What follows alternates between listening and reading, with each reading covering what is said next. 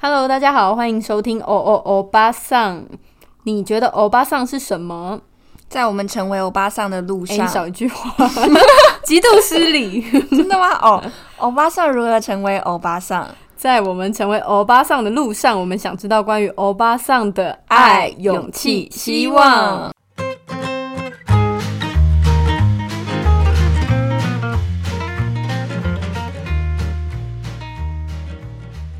大家好，我是八号，我是唐蜜，欢迎收听欧欧巴上的第四集。是第四集吗？对对对对第四集。我们终于进入第四集了，非常开心。而且我们今天要讲的主题其实很切合时事。对，因为前几天才刚刚落幕的奥斯卡颁奖典礼，有一部入围，然后也夺得了蛮多奖项的电影是《梦想之地》。嗯，那但我们要谈的其实不是这一部电影本身，所以还没有看过的朋友们不用担心会被暴雷啦。对，我们要聊的是这里面呃，凭借这部电影然后夺下最佳女配角，也创造韩国历史的这位女演员，她叫做尹如珍。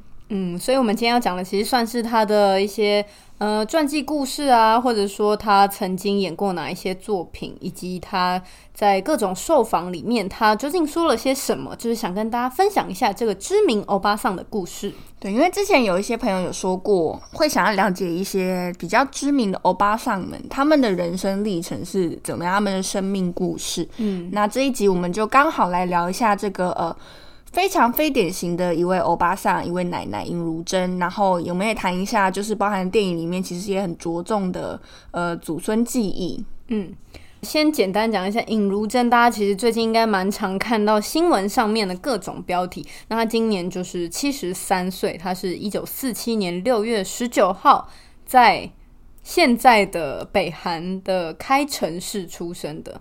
但是反正后来他就是南韩人了，这样子。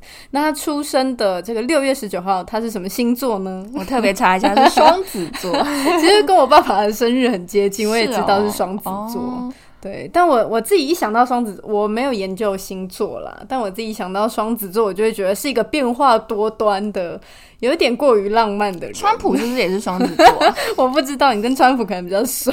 我有点忘记，印象中好像有一点这个印象，嗯不确定，不确定。好，那总之呢，呃，我们会来先聊一下，从可能从奥斯卡跟他的这部电影《梦想之地》来聊起吗？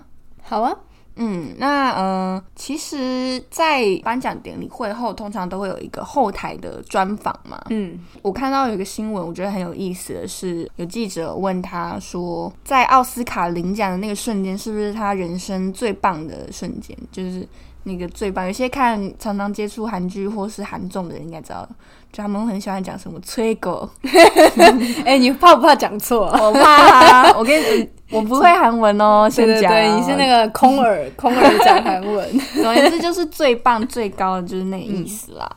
那嗯，尹如珍她就是很直接的说，她没有这样觉得这种这是这样的瞬间。她最不喜欢就是大家用最棒啊，或是第一名这一类的词。她就觉得说，我们不能就是当中间的这种中庸就好吗？奥斯卡也不是全部的一切，她觉得不用当最棒的，就做这个中间值的就 OK 了。嗯，但我很喜欢“最”，我很喜欢用“最”这个词，最棒、最赞、最好、最喜欢。但总之就是大家对他的印象，其实都是他是有点帅气，然后很直白，有话就想说，也不是很做作的人。对，就是嗯，我们刚刚刚有讲到说他很非典型，其实不管是在他在受访里面，或者说他演绎的比他比较知名之后演绎的各种的欧巴上的角色，其实都是可以显现出说他是一个很非典型的角色跟人物，因为他常常那种。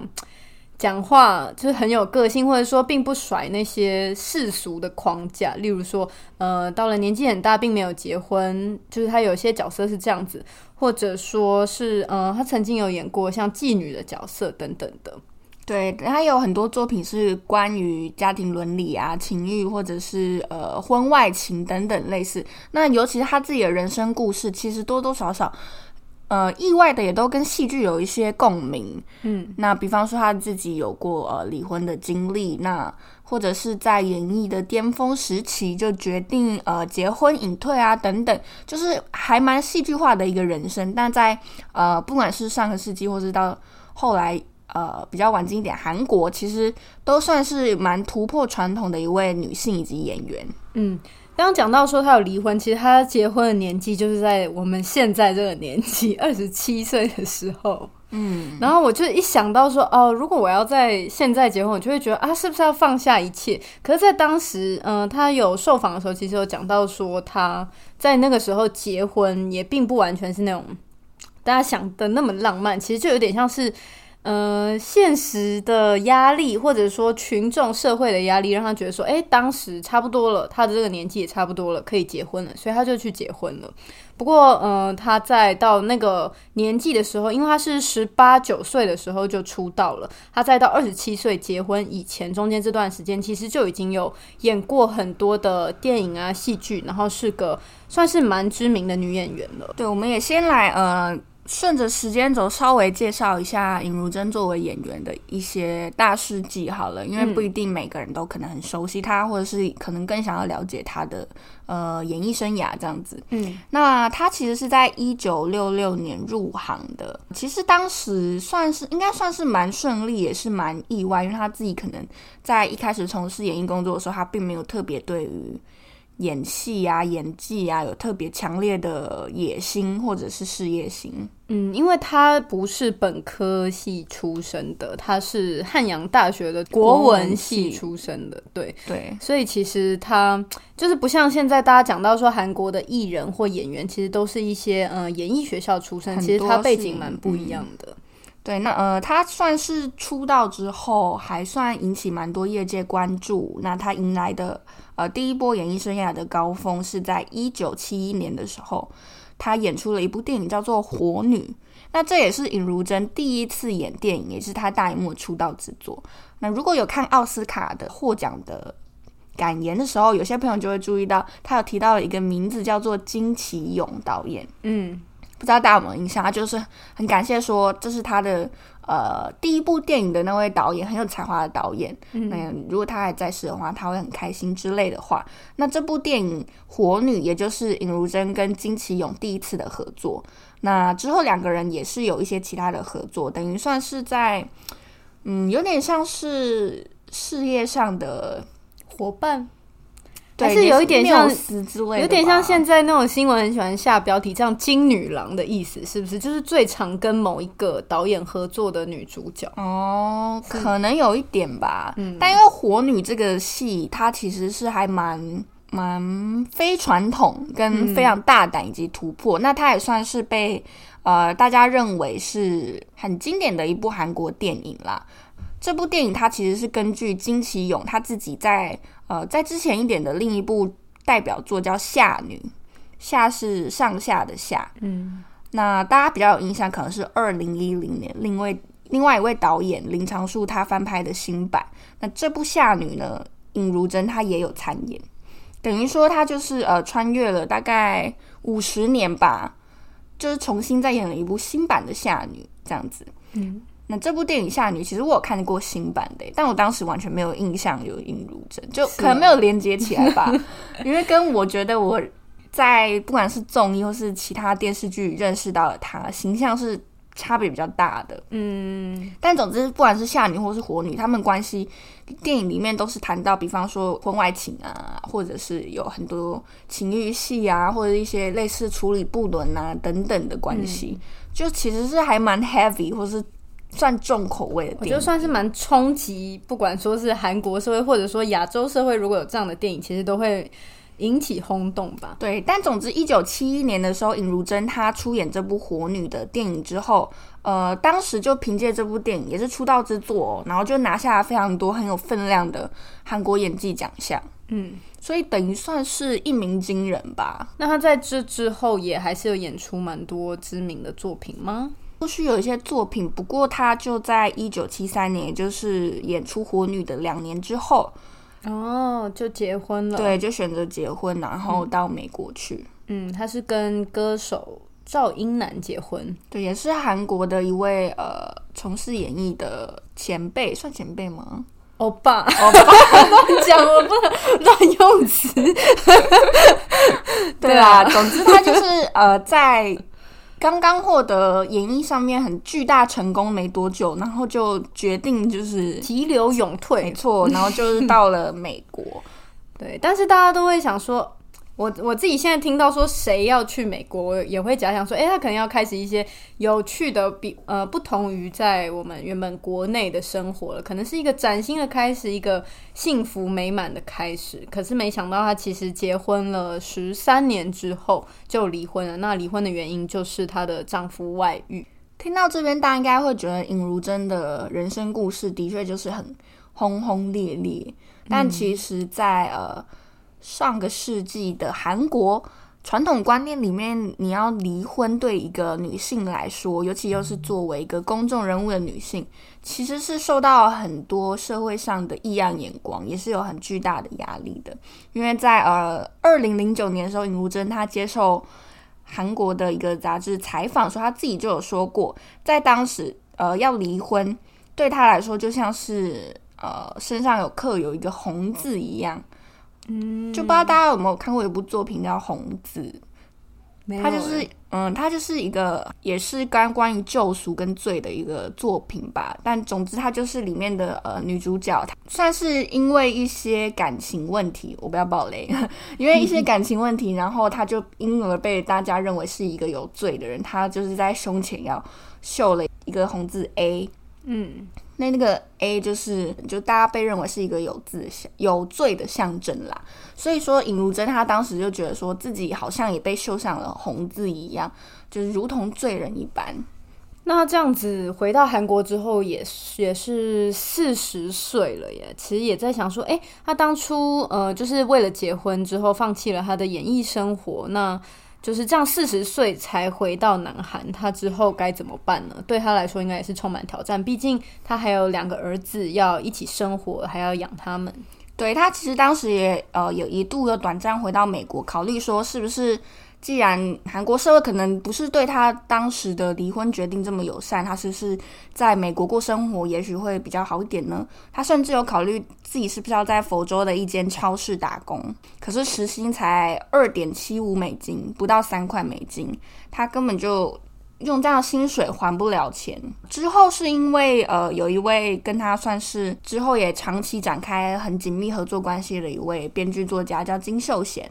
不是那个 来自金 金秀贤算蔡吉阿苗吗？我觉得好常听到这个名字秀贤，好没关系。秀贤就秀贤就告诉尹如珍说，觉得他很有才华，觉得他应该要回到大众的眼前演戏啊等等，就鼓励他。所以他后来的确就是有。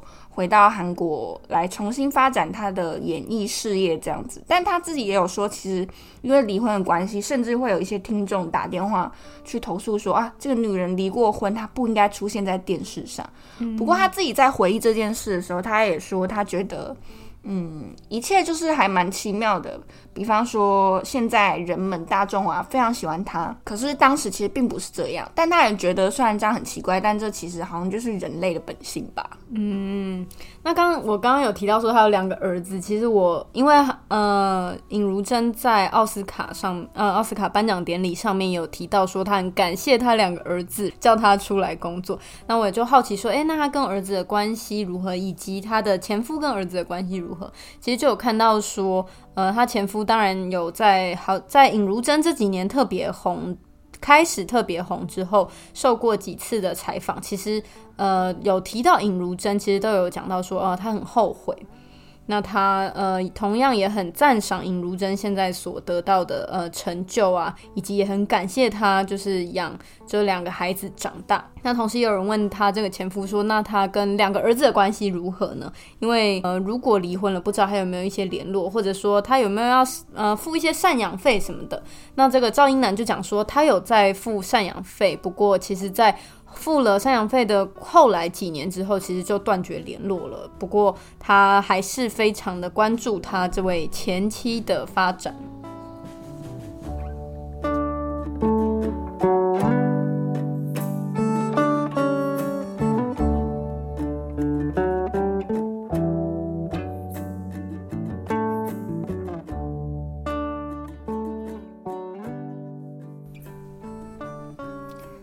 其实尹如珍的人生走到就是呃，先是石破天惊的出来之后，得到大家的关注跟赞赏，然后结婚。之后又离婚，回到韩国。那到这里算是大家听起来会觉得可能是他人生的一段低谷时期吧。不过，呃，尹如珍他自己有说到，其实离婚后对他来说是一个很重要的人生转折点，因为从那之后开始，他呃。并不一定说是对于演技啊等等有一些呃好胜心吧，可是他说他从那时候开始更努力发狂的去呃成为一名好的演员，这样，因为他认为自己并没有不是科班出身，他没有参加过什么表演学校啊，他也没有真正的学习过所谓电影，所以他说他自己是有一种自卑感的。但他所以也因为如此拿到剧本的时候，他总是非常非常呃努力认真的练习。那这一方面，除了当然多少可能跟作为演员的一些职业道德有关，或者是一些责任有关，但他也有说到，他觉得艺术是很残忍的，因为当时的情况是他非常需要钱，所以他必须要非常努力的工作。那他自己就说。呃，他觉得人在需要演员在需要钱的时候，特别努力的工作，他就会演出很好的作品。听起来好，所以他说他觉得艺术是残忍的。对，那总之呃，也因为从那个时候开始，呃，他也是陆续刚刚跟刚刚说的那位金秀贤作家有长期的合作。那再来之后，另外一个也是跟他长期合作，大家可能。呃，近代人更熟悉的另外一位作家叫做卢锡金，对，是我们两个人的偶像，真的也算是偶像吧。对，那他跟这位作家也长期合作了很多部呃韩剧，那其中比较呃算是有名或是台湾人比较知道的，应该会是《Dear My Friends》，亲爱的我的朋友们。对，那他在这部韩剧里面，他就是汇集了很多呃老戏骨爷爷奶奶们。这一辈的演员们来参演，讲述一些老一辈的人的人生故事。这样，那尹如珍也是参演的其中一位。靠着这些在影视作品上面的杰出表现，尹如珍后来又慢慢的回到了呃大众的视野当中，也成为嗯。也成为大家心目中一个很特别帅气的一位奶奶吧。对，就是也不能说是国民奶奶，因为刚刚讲到的那个《Dear My Friend》那个作品里面有太多国民奶奶了。就是你在电影跟韩剧里面都会看到这些奶奶们出生。不过，我觉得尹如珍是一个那种非典型奶奶的一种象征。这边再补充一点，就是虽然刚刚说的都是一些比较电视剧方面的表现，其实她的演艺事业的第二波高峰，大家比较会认为是。前面我们有提到他在二零一零年的那一部电影《夏女》，就是翻拍金奇勇导演之前作品的新版的《夏女》。那尹如珍参演了这部电影，她也因为这部电影就是第一次踏上了坎城影展影展的红毯。嗯，那也因为这部电影得到了一些蛮有分量的呃电影奖项。这样子，相关报道里面，我觉得他说了一段话蛮有意思，也可以呼应刚刚唐蜜说到，她是一位没有那么典型的奶奶。就是我 quote 一下，他说他觉得人慢慢变老，的确是一件让人很不愉快的事情。但是美丽的活下去，就是美丽的老去，根本就是一派胡言。就好比你要爱上丑人一样，这是不可能的事。他好好棒，我好喜欢他。但是他还继续说，他就说，嗯，他其实也很想扮演奶奶角色，能够让人产生，要是能像那个女人那样老去。这样子的想法，他觉得也很好。嗯，我觉得他这个想法超好的。我觉得刚刚讲到说，哎，想要像他这样子老去，我自己呃要讲说，《Dear My Friend》这个作品是八号 推荐给我，可是我看完之后我很喜欢，然后很喜欢一部分，其实就是很喜欢他这个角色。当然，其中有非常多角色是很立体，也很贴近我周遭，确实有这样的奶奶。可是我很喜欢他这个中南姨母。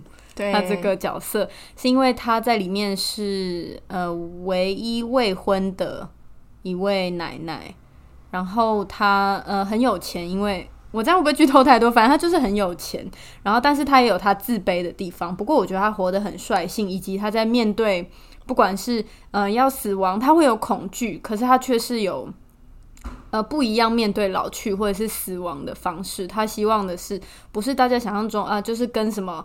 呃，老公啊，一定要照顾老公到很老，而是想要跟自己的一群好朋友一起去做很多很有趣的事情，然后留下很多美好的回忆，并且彼此照顾。这对我来说也是一个我自己想象，我如果可以这样老去，也是一个很浪漫的事情。对，在那个呃，卢西金作家，就是这位编剧，他自己有写过一本书，叫做《此刻不爱的人都有罪》，是一本他自己的，有点类似散文合集吧。它里面有一篇章，就是专门是写给尹如珍的。他说，希望戏剧圈，就是韩国的演艺圈，可以变成一个真正探讨人生的世界。就比方说，不要再让尹如珍总是饰演反对年轻的男女主角交往啦，嗯，或者是总是在那边张罗饭菜的那种婆婆妈妈的角色。对，总是动不动就暴怒、翻桌子，然后要赏巴掌，这种就是大家每次讲到韩剧都会讲说，为什么韩国的那种哦。也不算欧巴桑，对韩国欧巴桑为什么都要这样子呢？对他就是希望说，他也可以演一些，比方说哭诉说我的人生也想谈场轰轰烈烈的爱情啊，或者是呃其他的一些角色，更立体的一些角色。那他有说到说，呃，如果不是由像尹如珍这样子的老演员来诠释，又要怎么能够鲜明的刻画出我们每个人都必然会老去的人生呢？就是他说呼吁大家千万不要忽视老演员，因为我们都会老。就顺便恐吓一下大家。好，那哎，呃，我是要分享说，除了就是八号推荐给我《Dear My Friend》这个作品，以外是我自己看了很喜欢，要加 S，《Dear My Friends》，不能乱骂脏话。好。总之呢，他推荐给我之后，我我是看了很喜欢，而且我自己觉得我我妈妈可能也会喜欢，因为对我来说，我要入手这个作品其实是有一点点需要跨越一个门槛，因为我自己也是还是很喜欢看那种俊男美女爱情荒谬的那种剧情，我反而会觉得比较戏剧化，比较喜欢。那像这种这么日常。甚至可以讲说很贴近我们生活，但是又有一点是我们所忽视族群的内容。其实我一刚也是有点困难的，可是当我约我妈妈一起看的时候，我倒是有得出蛮多的。呃，感受的，因为我妈妈就是从中就是讲，就是会跟着一起骂，像在看那种 看任看他看任何剧也会骂。可是他那个当中就会讲说，他以前就有认识像这里面的人，或者说他周遭真的有像这里面某一个角色，像那个时军大叔，他就会说真的有这样的人，真的就是有人在婚姻当中就是这么过分，这么不看重自己的妻子等等的。可是像我反而就是有点不太敢推荐给我妈看呢，是吗？因为我觉得太真实了。我我觉得她看，如果我跟她同时一起看，我感觉好像会有点尴尬，或者是她自己看，我就会想说，她会不会觉得很有点伤心吗？是哦，因为里面有些议题其实还蛮沉重，包含说，嗯，养育子女，或者是你老了之后你要怎么照顾已经年老的父母。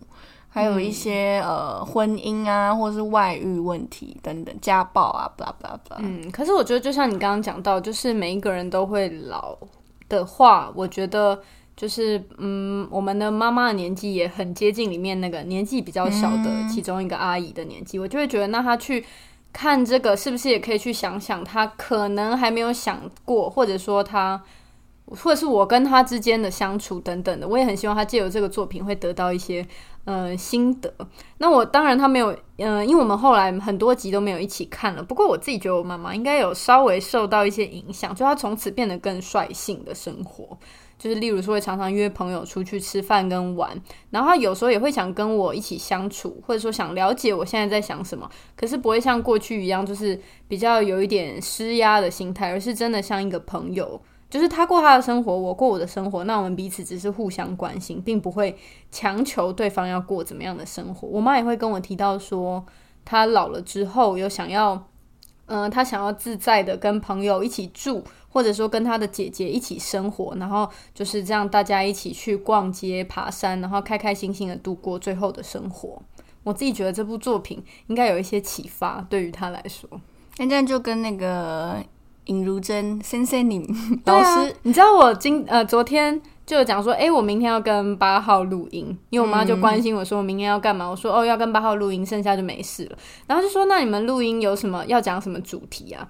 我说哦我们要介绍尹如珍，然后我怕他不知道是谁，我说就是有在那个。Dear My Friends 里面演那个很有钱，他说就那个姑姑嘛，然后什么咖啡厅什么就开始讲很多关键词。我说对对对对对，然后我就发现说，哎，我跟我妈妈有一个共同话题，而且我们都认识尹如珍。那他很开心尹如珍得到奥斯卡吗？他好像不知道这件事情，可是我简单跟他介绍一下，他说哇，那这样很厉害，然后就飘走了。妈妈的评价永远都是这么的简洁。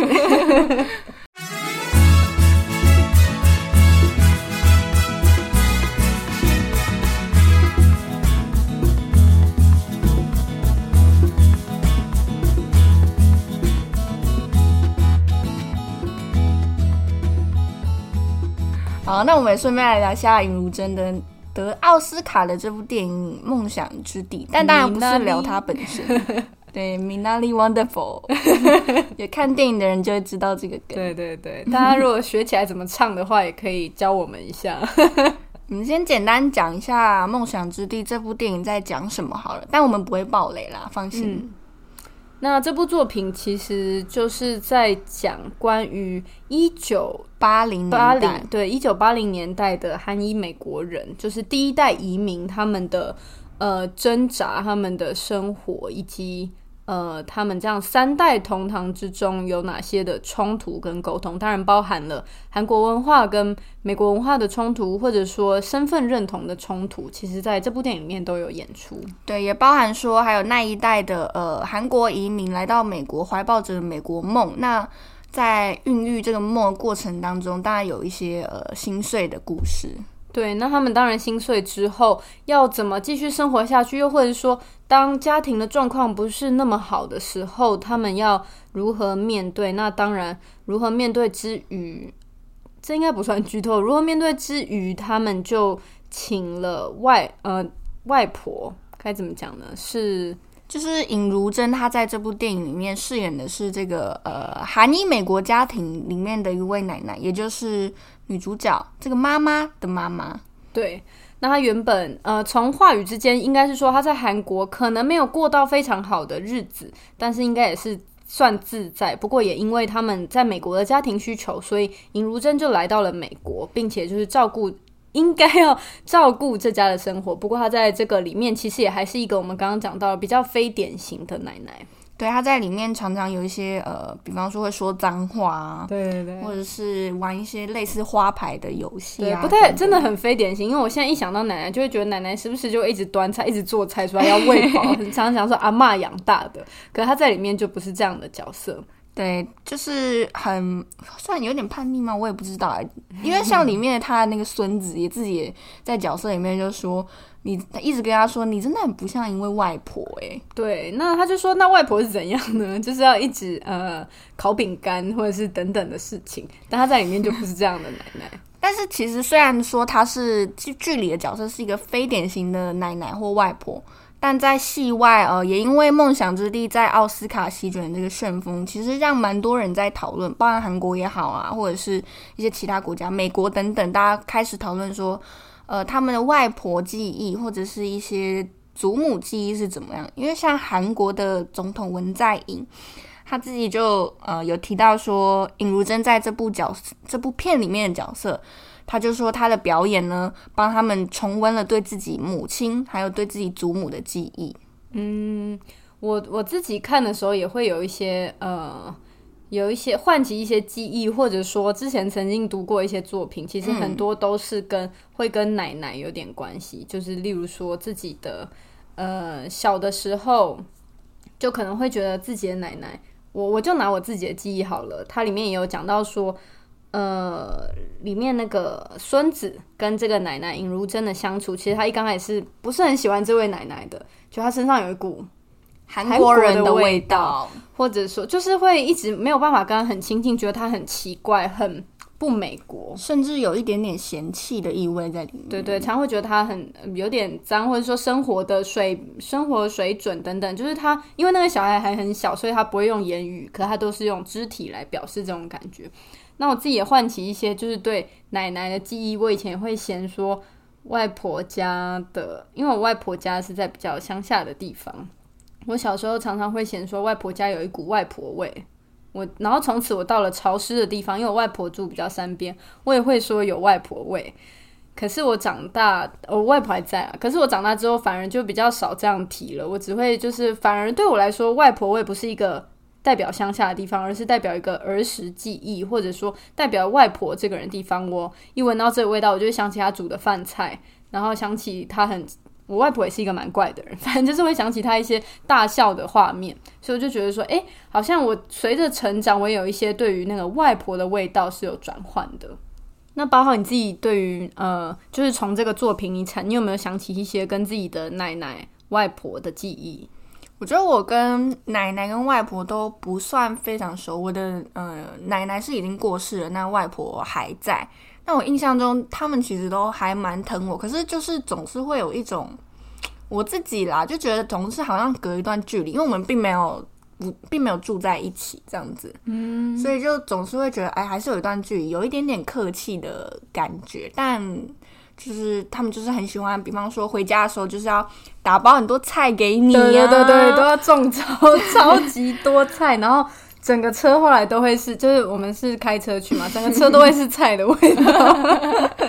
对，然后或者是就表达关心，或者是觉得要给你点小奖励之类，就是发书跑啊。对，那天我们有讲到共同的。阿妈回忆就是书跑，我觉得好奇怪，我我现在还没有办法理解理出一个脉络来说，书跑是一个怎么样的符号？哎，我觉得也许我们老了之后，我们也会开始爱书跑，或者说可能是别的饮料。但我觉得书跑真的好奇怪，而且我我每次回外婆家都很喜欢笑，说外婆的书跑都放到过期，还是要喂我喝，然后我又不得不在她面前喝下去，回去我都会一直觉得自己肚子怪怪的。书跑过期应该没差吧？对啦，应该没差。可是我就是那种很讨厌的都市小孩。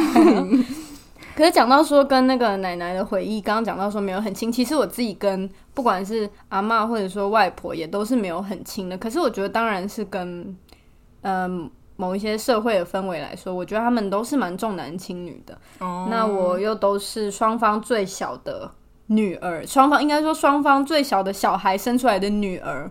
所以其实我觉得我算是一个。真的不算被忽视啊，有点算被忽视啊。就是在家庭当中，我很少会主动需要跟他们交流，他们也很少主动跟我说太多话。所以说实在，我的奶奶也已经过世了，可是我跟她也没有，虽然我们家住的很近，可是我们并没有很多很亲密的回忆，就顶多就是跟书跑有关的回忆。那就是在我去上游泳课的时候，帮我买蛋饼跟给我书跑喝，就是这样子。就是我就觉得哎。蛮可惜的，可是我听我周遭蛮多男生朋友讲起跟奶奶的记忆，其实都算蛮动人的。对，那不管是刚刚唐蜜自己分享跟他的外婆的经验，或者是在电影《梦想之地》里面，呃，小男孩对于外婆有一种有点疏离，或是有点。一点点嫌弃的那种感觉，其实类似的经验在尹如珍自己真实的生活里面，她有这样子的呃奶奶辈的记忆。嗯，她在受访的时候，呃，这是一篇在她得奥斯卡之前，那美国的《洛杉矶时报》对她进行的呃专访。我觉得这篇专访还蛮精彩，大家如果呃有兴趣的话，也可以去搜寻来看。但总之就是她在里面被问到说，呃，比方说她自己本人。尹如珍本人跟电影里面角色有没有一些相似之处啊？等等的。那尹如珍自己觉得不太像，不过他的确也说，这让他想到了他自己的呃曾祖母。嗯，他说，因为其实在他呃很小的时候，他的祖母就已经过世了，所以他对于他的祖母记忆并没有太多。不过他对于他的曾祖祖母倒是还蛮有记忆，因为他们一起生活，一直到了大概十岁左右吧。所以他现在回想起来，当然会觉得那些都是很美好的回忆。不过在当时他们的相处，呃，尹如珍自己说，她其实以前那个时候并没有那么喜欢她的曾祖母。嗯，那不喜欢的原因是什么？嗯，他这形容就比方说，呃，那个时代他们是有一起经历过寒战的时代嘛。那当时他们的家里其实是呃有点陷入缺水的状态。那在不够水的状态下，他的曾祖母啊就会试着想要省水啊，比方说用水，他就会可能同一波水，他会用好几次，希望能够省水。可是当时的尹如珍呢，他自己就说哦，他觉得啊曾祖母这样同样的水用了又用，他觉得这样子很脏。但他也觉得当时会这样子想的自己其实有一点嗯，就是愚蠢吧。尹如珍他就说呃，他觉得自己当时认为呃。祖母他们是很脏的，他不想要因为这样而不想要靠近他们。现在想起来，他觉得有这样子想法，自己很糟糕。哎，刚刚那个声音是 瓜的猫在抓猫抓板，抓的有够爽。什么是 瓜的猫？瓜的不是八号的猫，八号的猫，八号的猫。对啦，我的猫在抓猫抓板啦。Sorry，对，八号的猫叫做瓜。好，好，对，不重要。总之呢，就是呃，他的呃，曾祖母后来也就在寒战期间就过世了。这样，不过因为演这部电影，他自己又想起了自己的呃，关于曾祖母还有祖母的记忆。